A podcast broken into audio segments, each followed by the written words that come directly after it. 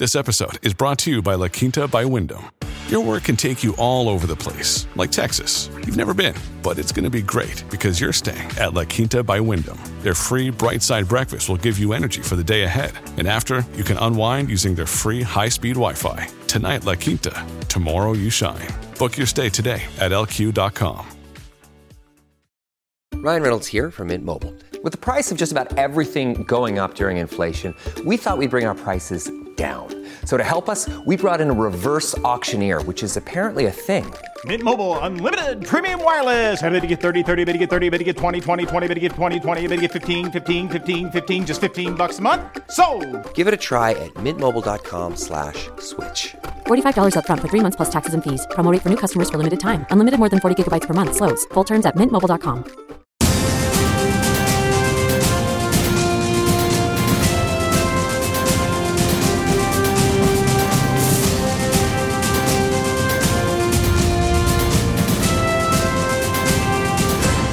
My guest this week is the Chief Operating Officer of Conservative Friends of the Commonwealth, Sunil Sharma. Sunil, welcome to the show.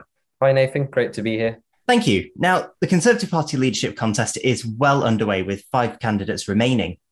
What do you make of how the election campaign is going so far? Uh, it- it's been fairly eventful. Um, I am really interested in, I think, learning more about sort of these where these candidates stand uh, economically. I think that's been obviously uh, a massive uh, talking point. Um, and you know, I, I think probably aside from Liz Truss in terms of her probably the most experienced and um, holding uh, many different sort of cabinet roles, I, I'm interested to learn actually more about these guys in terms of what they actually think, where they stand economically, socially. Because yeah, I wouldn't say they're unknowns, but they're, they're all a lot of them are relatively new, um, and so it, it's it's definitely a, a, an interesting debate going on. And of course, this was all started because Boris Johnson resigned on the tail end of last week, and that, of course, triggers this leadership contest. But given everything that had happened in the run up to Boris Johnson's resignation, do you think it was right for so many Conservative MPs, well, ministers,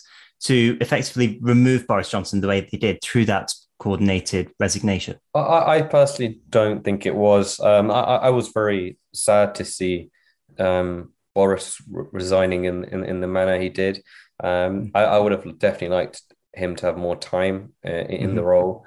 Um, I think although he was polling pretty badly, there was signs of some recovery there, um, and so I, I would have liked definitely him to have more time. And um, I, I- didn't like when they talked about the sort of nineteen uh, 22 committee um, changing the rules so it, you know you can oust a leader. Um, you, know, you can do the vote of no confidence uh, in, in a shorter time frame I, I think that makes serious uncertainty and it, it questions why anyone would ever want to be a leader of the party when you can get removed so easily. So um, overall I, I wasn't happy with that sort of the way that the ministers and MPs came out. I don't think in-house fighting really rarely helps the situation so um, I can understand why they've done it. I, I think what happened in Tiverton and then in the two by-elections um, show that there was some serious, you know, this was really affecting um, the, the electorate and what they think. So I do understand why it's happened, but overall, I wasn't too happy with it. And again, with those events uh, leading up to his resignation, as you say, those two by election losses, the allegations raised against uh, the former Deputy Chief Whip, Chris Pincher, o- overall, do you think Boris Johnson's position had become untenable if those MPs hadn't done that mass resignation and he'd lost the confidence of the parliamentary party that way? Do you think in the end he would have had to resign as a result of all of those things? See, I, I don't think he would have. I, I think he could have really battled for it. Um, I think the, the MPs acting the way they did, I think it made his role, yeah, untenable with what they did. But I think if, if that didn't happen, um, I, I think he could have persevered. I, I still think he could have carried on. I, I think he was definitely on the ropes, and it would have been uh, a very tricky few months ahead um, for him. Um, but uh, overall, I think he had a, a, a potential and opportunity. I think the the war in, in, in Ukraine actually offers him, um, as sad as those events are, I think it offers it offered him a almost like a route out, a potential way for him to um, increase his polling numbers again and get focused on that.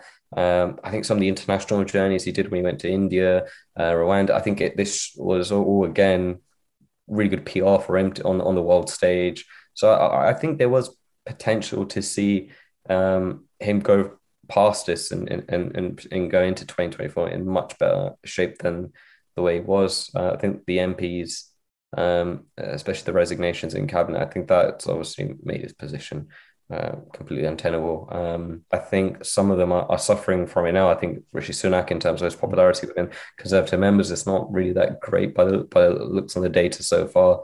Um, so I, I, think there will there will be a s- small set of resentment from some people within the party. And with, with the leadership contest, we've had the Attorney General Suella Braverman. She was eliminated from the contest. She didn't reach the 30 vote threshold on the second round of voting. But given that she's now backing the Foreign Secretary, Liz Truss, do you think the right of the party should unite behind one candidate to get someone through to the members' ballots, be it Liz Truss or even Kemi Badenoch? Yeah, I, I, I think so. I think that will, uh, will help drastically. But I think um, by the look of things, Rishi Sunak is almost definitely going to be one of the two. Um, and I think the the second one is from the, the look of things. I, I, think it's between Liz and and, and Penny um, to take on the role um, to almost go head to head. And I think whoever wins that battle will ultimately um, become the, the, leader of the Conservative Party and and, and the Prime Minister. Um, but yeah, I, I, would like to see maybe some unity. I, I, think there has been some really, I think. Regardless of what happens, um, I think Kemi's going to come out of this in such high stead. You know, I think that's the a definite hmm. strong cabinet a cabinet position almost secured for her. Uh, I think even Tom Tugendhat. I think the the the final five. I think of all. Um, I think Kemi, Tom Tugendhat, and, and and Penny have been the three that I think have really shined in this in this campaign. I, I don't think too many hmm. people maybe a few months ago would have predicted these three to be uh, in the in the final five. Um, so I think they've done really, really well. I've been a bit surprised with Liz Truss. I, I thought she'd poll better. I thought she'd get a lot more votes. Um, it wasn't too long ago when she was. I know a lot of the there were a lot of rollover um, roll on sort of trade deals, um, but you know she was very popular at one stage, and I I really thought that she would almost almost comfortably potentially be the next one.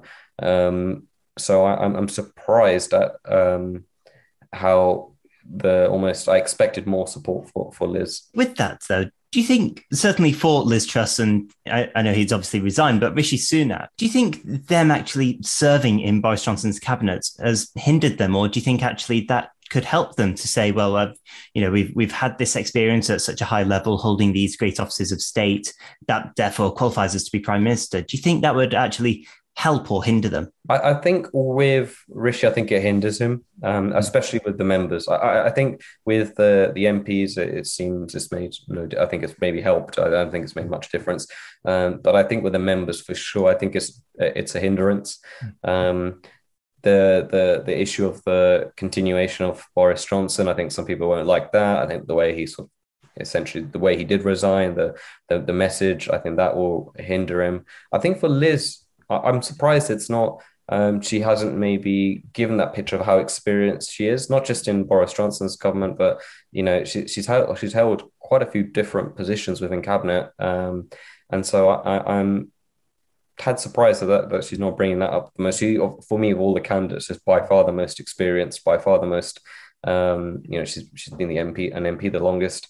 Um, so I, I'm tad bit surprised that she hasn't used that um, that uh, way of uh, way of um, almost marketing herself in terms of being the the most experienced, responsible, that that kind of um, approach. But I don't think it hinders her too much. I think it, I think it hit. I don't think it's too much of a positive either with the Boris uh, being in the administration. I think when she was foreign secretary, a lot of the time she was almost not even it didn't always feel like she was you know part of his cabinet. It seemed like a lot of stuff she was doing by herself in terms of going to these countries, doing these, these trade deals. Um, so I don't think it makes too much difference for her. But I think for Rishi, yeah, overall, I think it does hinder him a little bit. But on the flip side of this, you've got candidates like, well, like like Kemi Badenoch, who's been a, a consistently a middle-ranking junior minister, and yes, she's been in uh, three, maybe four different government departments, but she's still been very middle-ranking, not going up, not going down.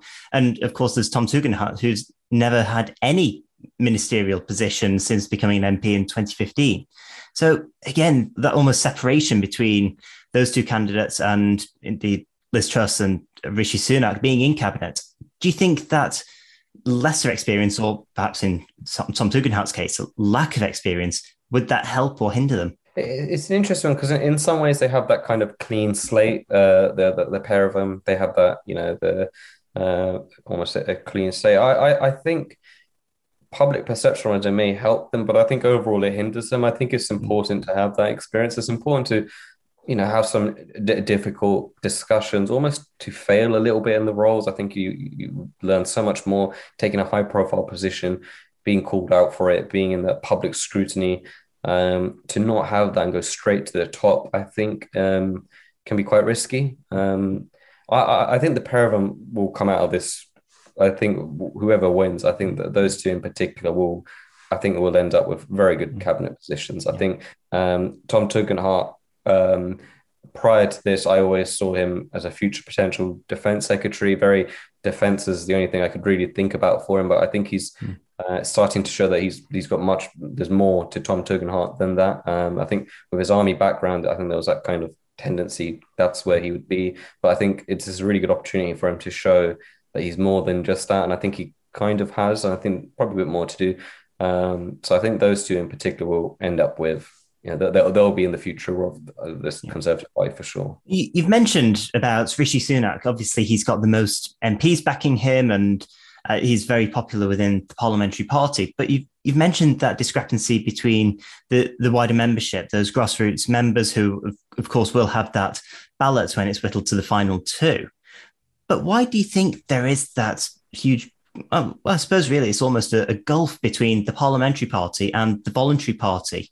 You know, that there's a clear will almost for the voluntary party to have at least one candidate from the right against Rishi Sunak or someone from the more one nation liberal wing of the party.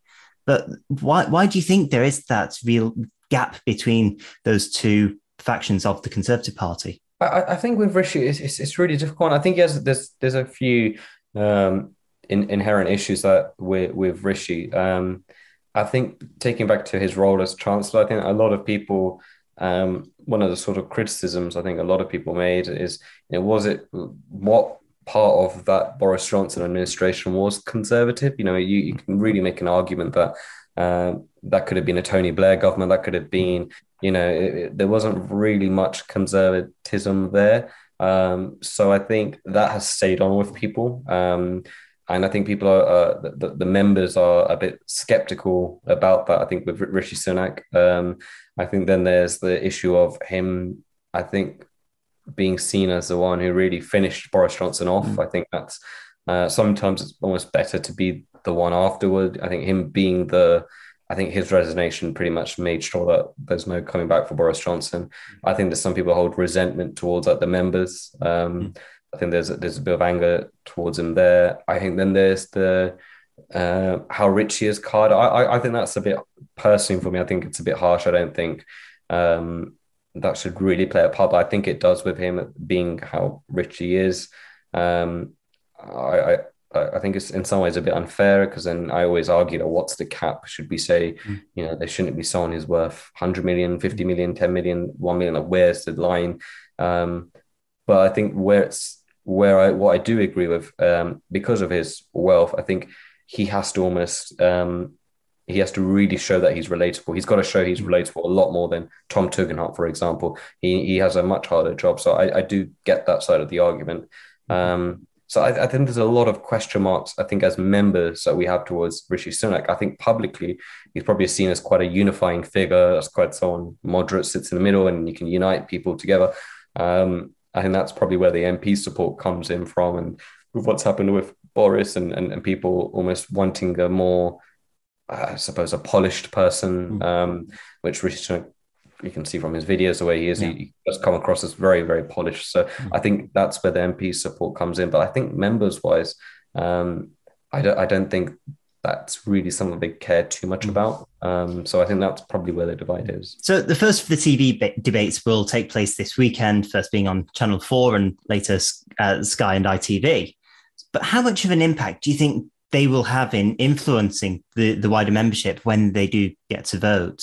I, I think it will play a massive part because I, I think, you know, I, I think I'm probably similar to a lot of members, which is un, undecided. Like I, I don't think I think I could easily be swayed between um, any of these candidates. To be honest, I, I, don't think anyone here is a real clear front runner. I know Rishi's doing so well parliamentary wise, but I think polling wise, you know, Penny Mordaunt's really not come out of nowhere. But again, I, I, I, highly doubt five months ago anyone would have said that she would be one of the favorites, if not the favorite now to be mm. the leader. So I, I don't think there is a, you know, when Boris Johnson ran, uh, when he did, he did have a massive following. That there, he was a much bigger brand um, than everyone else almost. I think with the, with these five, I think they're all um, still establishing almost their brands and who they are. So I, I, I think this can play a really a big impact. Um, but what's interesting, what I what I found is we, have we've, we've seen Rishi Sunak say quite a lot that you know he's a Thatcherite or he's given those kind of comparisons, and, and, he said it in a couple of his speeches recently. But it,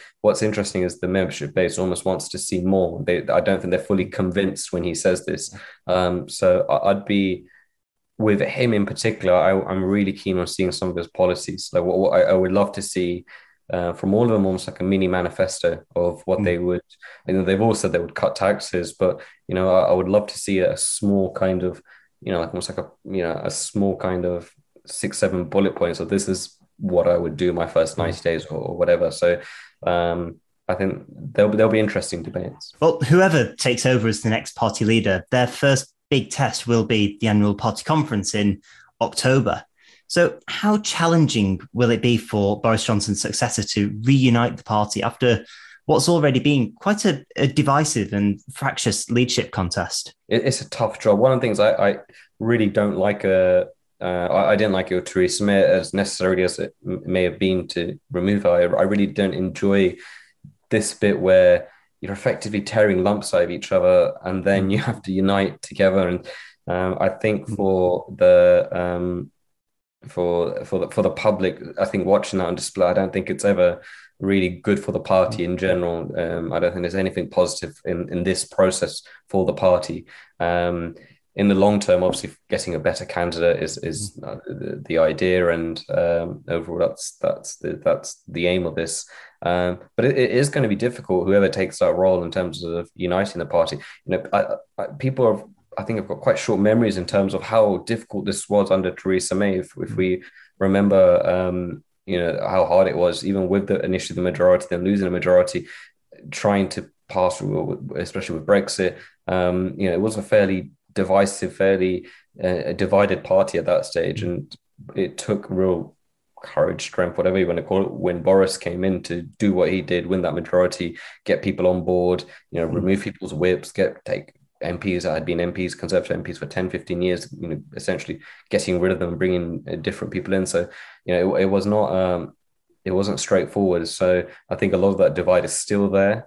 Um, so the next person's role in terms of shaping that divide, I think that's why these debates on TV will be important to see some strength. I think Penny Mordaunt, one of her, the good things, I, I think the perception at least of her is she does come across as somebody with a serious strength, serious, um, you know, uh, a, a, capacity to lead in, in some ways.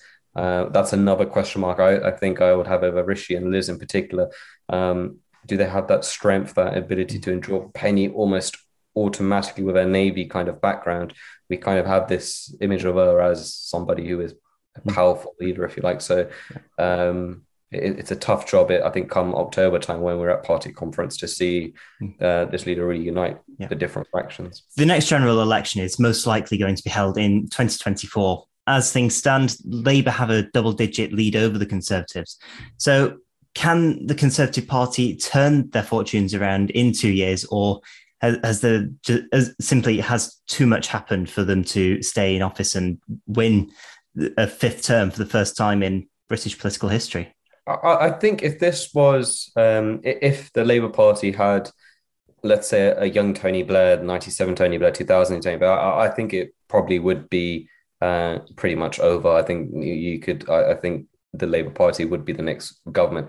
I, I think maybe a bit, a bit of luck in this in in the Conservative Party is the the opposition is nowhere near as strong as it was. It's not the opposition John Major had with Tony Blair and you know how they were. It's not the same opposition. It's a, it's a it's definitely a weaker opposition. Um, so I think even with this gap, I think there's definite potential in turning this around. Um, one of the things I think Labour Party have done good at in the last couple of days, especially uh, Sir Keir Starmer, is the him basically saying uh, uh, they're going to follow through a Brexit. He's been a lot clearer on this. Um, you know, he's been generally quite wishy-washy on that, and I think it's cost him a lot of seats, a lot of votes on their stance on Brexit. The fact that he's actually come out now and said, you know, they would act. He even talked about yesterday, I think, cutting more red tape with the European, you know, cutting, making it easier to do other trade deals. So I think that as a concern, I think that's a bit worrying because I think it just shows that finally it seems like something's dropped it in their heads on on that stance. Um, that said, I think they're as divided as the Conservative Party maybe right now. I think they're a pretty divided party mm. in general. I think I think although maybe Sir Keir generally is probably a fair centralist, I think there's still some serious left wing, you know, almost far left wing fractions within that party, and they do seem. Um, I, I, I, I'm not sure how long we'll see what we're seeing at the moment a fairly stable-ish Labour opposition. Mm. Um, so I think the Conservative Party are definitely helped by the opposition that that there is now. But that said, you know, I, I could easily see, for example, a Labour Lib Dem kind of coalition um, if they didn't get enough over the seat. That mm-hmm. wouldn't really surprise me right now.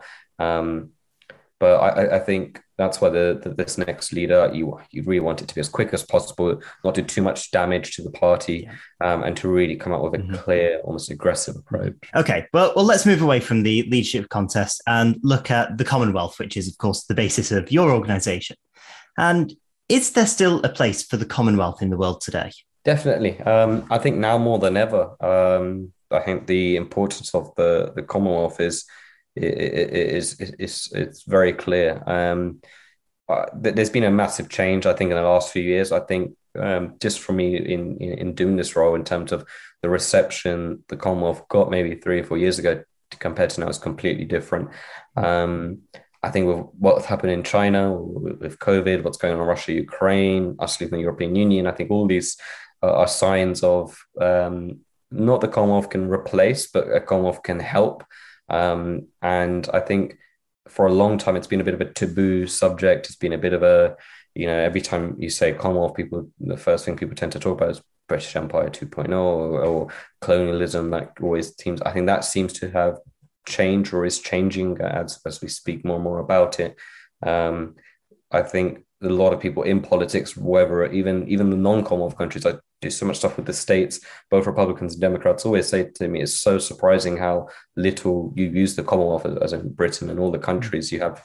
You know, like like, like we always talk about shared history, shared values. A lot of times, same language, and you know, even they would often say it's really bizarre how under how underused you you have that access and you don't use it. So I think the the place in the Commonwealth right now with everything that's going on in the world is, is probably it's showing its most important um its most important uh, its most important time almost in in in quite in, in quite a long time. Is the Commonwealth just simply a, a, relic from the British Empire, as many of its critics would claim it to be? No, I, I think you know at the at the end of the day, the British Empire happened. You know, it happened um, for a considerable amount of time. And I think, you know, we, we can all acknowledge now in, in 2022 that a country shouldn't own another country or have control over another country. I think we can all, I think everyone is generally universally agreed on this.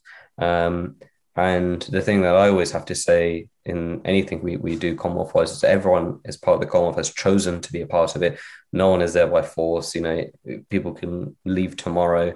Uh, South Africa is a really good example of they left the Commonwealth and then they rejoined later on. Mm. Um, so, you know, we saw just now Gabon and, and, and, Togo, which are two countries that had no British Empire ties and they've joined the Commonwealth. So, you know, I think it was Gabon who even said about how they want to be closer to Britain and, and uh, English speaking countries than France, even though they're an ex French colony. Um, so it, it's, it's, it shows that the, the British Empire stuff, that kind of rhetoric has it's it's gone. It's not. It has no role or plays little to nothing in in um, in the Commonwealth now. But um, it, all it is for me, I think it's just potential, raw potential for us to benefit, them to benefit. So, so uh, you mentioned that Togo and Gabon have only just joined the Commonwealth, and Rwanda, which has only just hosted the Commonwealth Heads of Government meeting, that wasn't a, a member of the British Empire. That's a country that's joined the Commonwealth later on. There's another five countries that have submitted applications to join the organization. So, what is it about the Commonwealth that's attracting so many new members? Well, I, think we're seeing a much bigger commitment um, from countries, um, from UK, Australia, New Zealand, in, in particular, kind of the, the, those four, the, the sort of CANZUK uh, group. I think that there seems to be uh, a willingness to want to be a part of uh, a group of countries that well, hopefully, uh, I think a lot of people see its potential, the potential of uh, helping, whether it be human rights, whether it be trade, whether it be closer collaboration, security. I think with what's going on in, in China, potentially with you know, even Taiwan, the China Taiwan conflict with, with COVID, all that sort of stuff, the war in Russia, Ukraine, there is a lot of instability across the world right now, maybe one of the most unstable times for, that we've had in, in a very long time. So being part of an organization um, that has uh, deep historic um, values and, uh, um, and and principles. I think there's a natural attraction to try and be a part of that. Um, and if anything, it, it, shows the the role that Britain can play, um, and it, and it shows that um, there there is a lot more to to the world and a lot more to everything than just the European Union, which I think for a long time, if you asked a lot of these Commonwealth countries, uh, they would say they always didn't really feel like there was much use of the Commonwealth, especially when it came to Britain. You've mentioned there that, of course, the, the UK has been a real champion of the, the Commonwealth. And at the heads of government meeting in Rwanda a few weeks ago, you had the, the UK and Canada represented by, of course, Boris Johnson, Justin Trudeau. But it was noticeable that the prime ministers of Australia, New Zealand, India, and Pakistan were, were not in attendance. They sent their foreign ministers or equivalent. So, do you think those countries, which are undoubtedly some of the most influential in the Commonwealth, do you think they see the organization as being less important than the UK and Canada and some of the other members do? That, that was really disappointing to see that. I think that the heads of states from those countries not come, especially India and Australia, um, with their populations and, and, and how much uh, how strong their economies are. That was definitely a disappointing thing to see. Um, I, I, I think they, they definitely see the value in it. I think they definitely believe in the overall concept. But I think the, the, the issue of Australia, I think you almost got to take it case by case. Australia have got a new, um, a fairly new prime minister, and it's uh, uh, the, uh, the the left sort of side for them now has kind of come into play. And you know, it wasn't too long ago Australia had, did have the Republic debate, which ultimately, in the end, uh, they went against and that they, they stayed with our sort of uh, our, our, monarchy system. Um, so there, there is definite challenges. Um, and it's something we really can't take for granted with those countries for sure. I, I don't think they will necessarily put up with just um, well, probably what's happened in the last 15, 20 years, especially how about the way um, with the European Union, we've kind of prioritized that over all of these countries, um, and it's not even prioritized. But I think we've just ignored, uh, quite frankly. I think there's there's examples where you know ministers they've uh, I think ministers have were coming to England from places in, in Europe, whereas Australia, it was, I think it's like seven years until we saw like one minister at one stage come to this country. So you can see there's probably an underlying a bit of um, resentment or a bit of work that needs to be done there.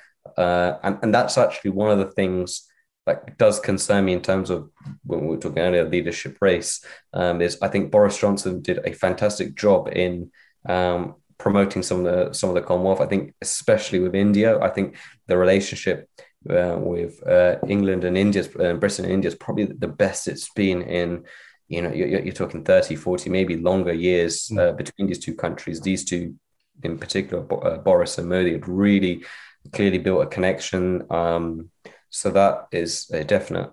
Now, obviously, he's not here. There's a, that's a concern. And at the summit, uh, it was reported that uh, Boris Johnson wanted to replace the Secretary uh, General Baroness Scotland with another candidate, one he'd backed from Jamaica, but his efforts were unsuccessful.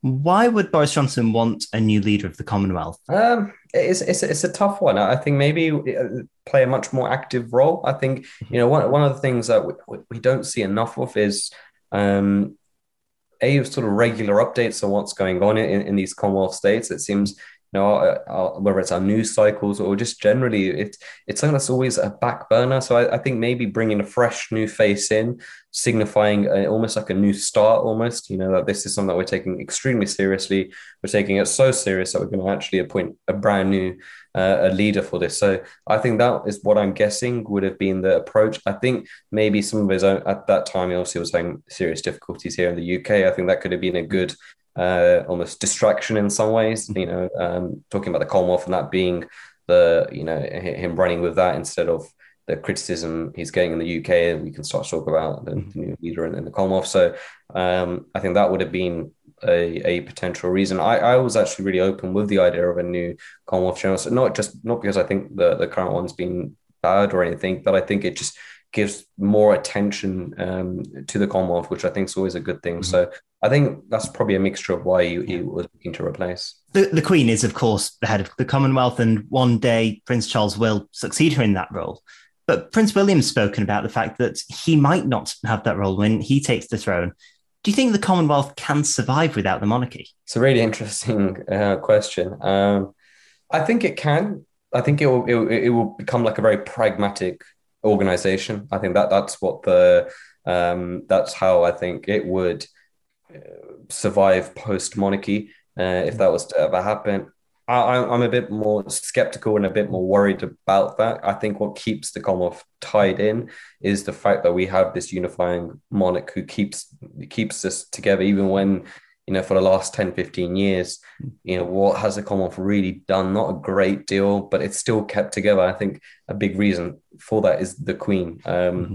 Not having the Queen there, I think it, it would be a very different subject and a very different conversational matter. I think there'd be a lot more scrutiny towards it. Um, so I, I, I don't um, although I think it, it can definitely survive without the monarchy, I'm not sure how wise that would be going forward. But it's, it's a fair point, and I think there there will be um, when Prince Charles does become king, there there will be, I think, serious question marks, and people will scrutinize the Commonwealth and the monarchy all over again. I think you, know, you, you look at the Queen's approval versus the monarchy approval; they're very different. A lot of people love the Queen, maybe not so keen on the monarchy now when she's no longer there I think there will be that um, those question marks all of a sudden about the monarchy, what's its purpose, and all that kind of stuff. And of, of course, you you run Conservative Friends of the Commonwealth, and could, could you just give us an outline of what Conservative Friends of the Commonwealth is and some of the things you do around the, topic of the Commonwealth? Yeah, sure. I mean, um, we, we, essentially we, we try and bring uh, conservative governments across the across the world, across across the Commonwealth, and we try to build closer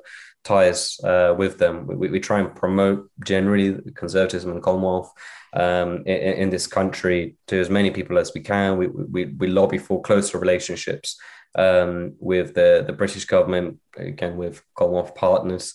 Um, so we're, we're, actively involved in, in, in trying to really push that forward. Obviously, this year we have the Commonwealth Games, uh, which, which, will be a really really good highlight. Um, we're regularly doing events, so a lot of our members will have access to events that we do, whether it be in person or, or virtually. Um, so it's a combination of lobbying for the, the, the close ties of the Commonwealth, but also in some ways the educational aspect of just talking to people about the Commonwealth. So we regularly have fairly high profile people on our sort of podcast and our platform where uh, we will talk with them about what the Commonwealth means to them. It could be an Australian Prime Minister, it could be a current New Zealand MP, it could be someone based in Canada. Um, so it, it, the, the, idea is is pretty much to um, you know try and build that, that that closer ties with the Commonwealth. Okay, so just to finish, we'll we'll go back to the leadership contest. You've said that you're undecided at the moment on which candidate you're backing. So See, seeing as you're not backing a candidate at the moment, I'll ask you: Who do you think will make it to the fi- the final two and go forward to the members' ballot? So if I had to vote uh, tomorrow, I think I'd vote Liz Truss. If if I could mm-hmm. pick, um, that would be my okay. my candidate. I, I, think most experienced, um, uh, has the, the the the principles and values that I believe in in terms of what she said about conservatism, in terms of what she wants to do. Um, I, that would be my preferred uh, candidate as of today. Um, I think prediction wise, I, I, it just seems like it's going to be Penny Mordaunt. I think she seems to have really good momentum going on um, on, on, her side. So I, I, envisage it being her and Rishi going down to the, the ballot, and I think I think Penny would win that um, when it comes to the, the members' vote. Um, but yeah, I, I, want to see more from all of them. To be honest, it, has been an interesting few weeks. I, not necessarily them tearing lumps at each other. I'd rather just really them being clear on exactly what they stand for because it's been a concern for me and I, and I know lots of other members about how conservative or how unconservative the last government was and you know you and a lot of people would say well it was covid and they'll use that as an, as, as the rationale behind it well okay we're, we're past that now so what does your, an idle rishi sunak government Liz Truss, uh, Kemi, Tom Tugendhat, Penny, what do their governments look like and what will they be doing? So I'd be very, I'm interested to hear that.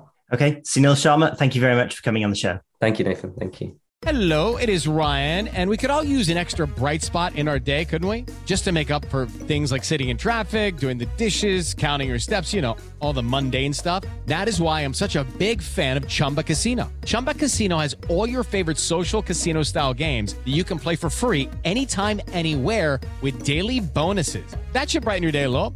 Actually, a lot. So sign up now at chumbacasino.com. That's ChumbaCasino.com. No purchase necessary. VGW. Void were prohibited by law. See terms and conditions. 18 plus.